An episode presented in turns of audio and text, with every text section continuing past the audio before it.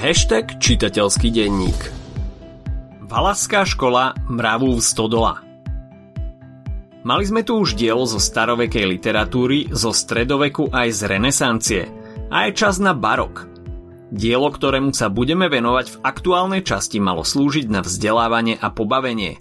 V tomto zmysle je už asi trochu pasé, ale aspoň sa z neho dozvieme, ako asi žili naši predkovia v 18. storočí, aké mali vedomosti a čo považovali za dôležité. Partnerom tejto epizódy z Kultegu je Trenčianská univerzita Alexandra Dubčeka v Trenčine. Predstav si, ako po prednáške naskočíš na univerzitný e-bike a zrelaxuješ v kaviarni na námestí pod hradom alebo v multifunkčnom oddychovom parku pri fakulte. Trenčine je to realita. Trenčianská univerzita je mladá univerzita v obľúbenom študentskom meste s jedinečnou atmosférou.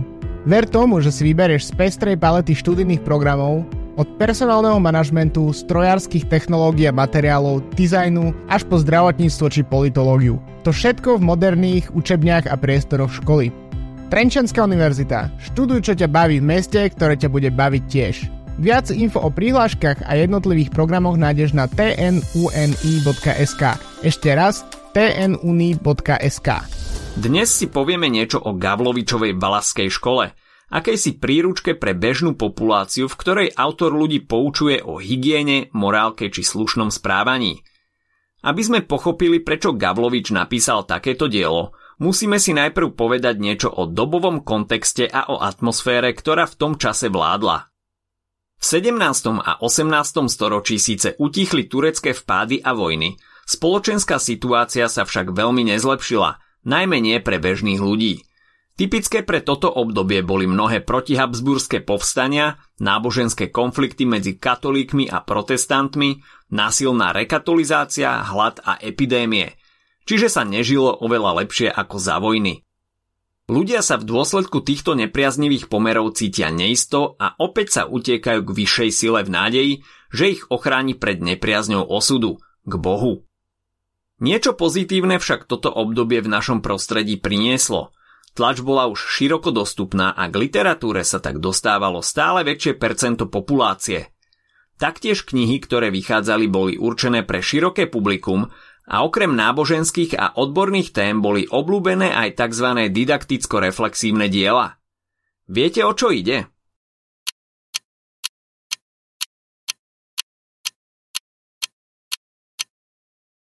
Ak vaša odpoveď znela v tom zmysle, že išlo o literárne diela, ktorých cieľom bolo poučiť a naučiť niečo ich čitateľov, odpovedali ste správne. Och, a ďalší dôležitý termín, ktorý sa spája s barokom na našom území – Ide o tzv. barokový slavizmus.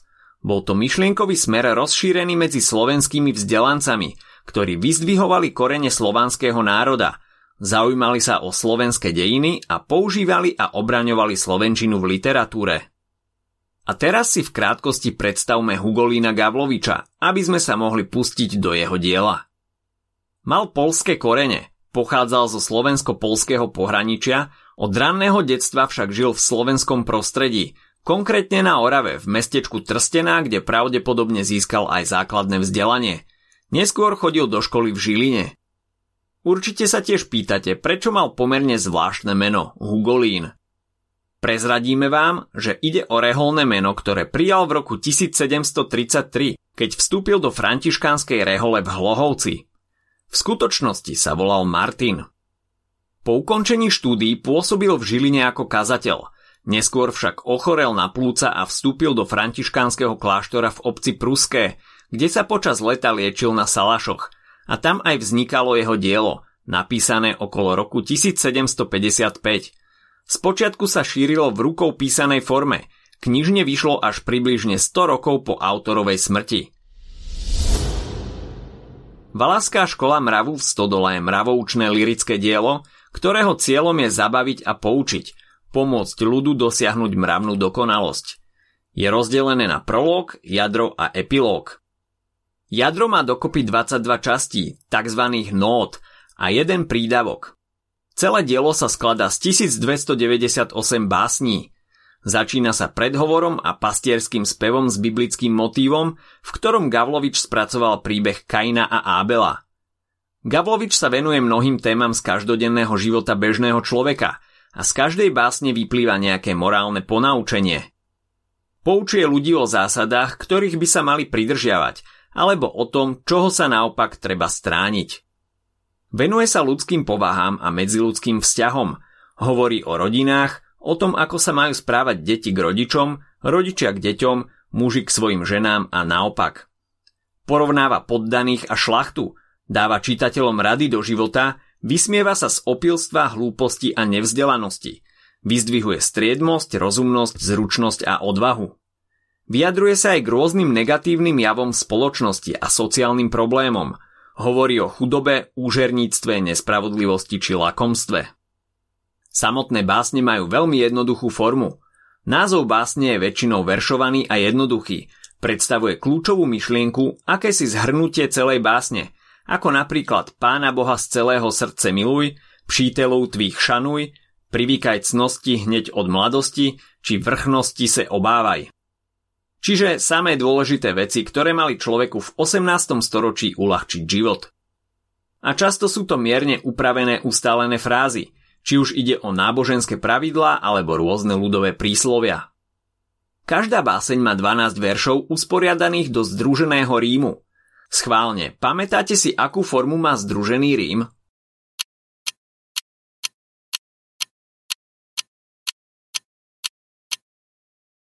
Presne tak, je to AABB. Aby sme si to rýchlo zopakovali, máme ešte obkročný rím, čiže ABBA, striedavý rím, čo je ABAB, ďalej prerývaný ABCB a postupný ABC ABC. Hlavnú myšlienku, respektíve jadro Gavlovičových ponaučení, tvorí 10 veršov. Posledné dva sú akýmsi záverom či zhrnutím. A tak sa to opakuje až do konca. Poďme sa teraz bližšie pozrieť na ukážku.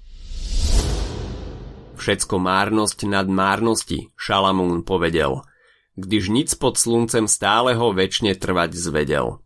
Pracuje človek v živote, nič nemá krem práce – Potém zemíra na náhle, když živ byl na krátce. Promíná se pokolení a druhé vychádza, a které se pominulo, vícej neprichádza. K čemukoliv se obrátíš, nemá své stálosti. Všetko hyne a celý svet mení se v rýchlosti. Kde asýrská monarchia? Kde je mocnosť mécká? Kde potomci Alexandra? Kde údatnosť grécká? I rimanské panování jednúce pomine, čo je na svete pod sluncem, to v čase svém zhyne. Táto báseň s názvom Nic v svete stáleho není, všetko ide k zničemnení, nájdeme v note číslo 6 pod poradovým číslom 50. Čo sa týka jej významu, je už viac menej jasný na prvé prečítanie, alebo v našom prípade na prvé počutie. Gavlovič v ňom čitateľov poučuje o prchavosti a nestálosti pozemského sveta. Hovorí o tom, ako nakoniec všetko skončí.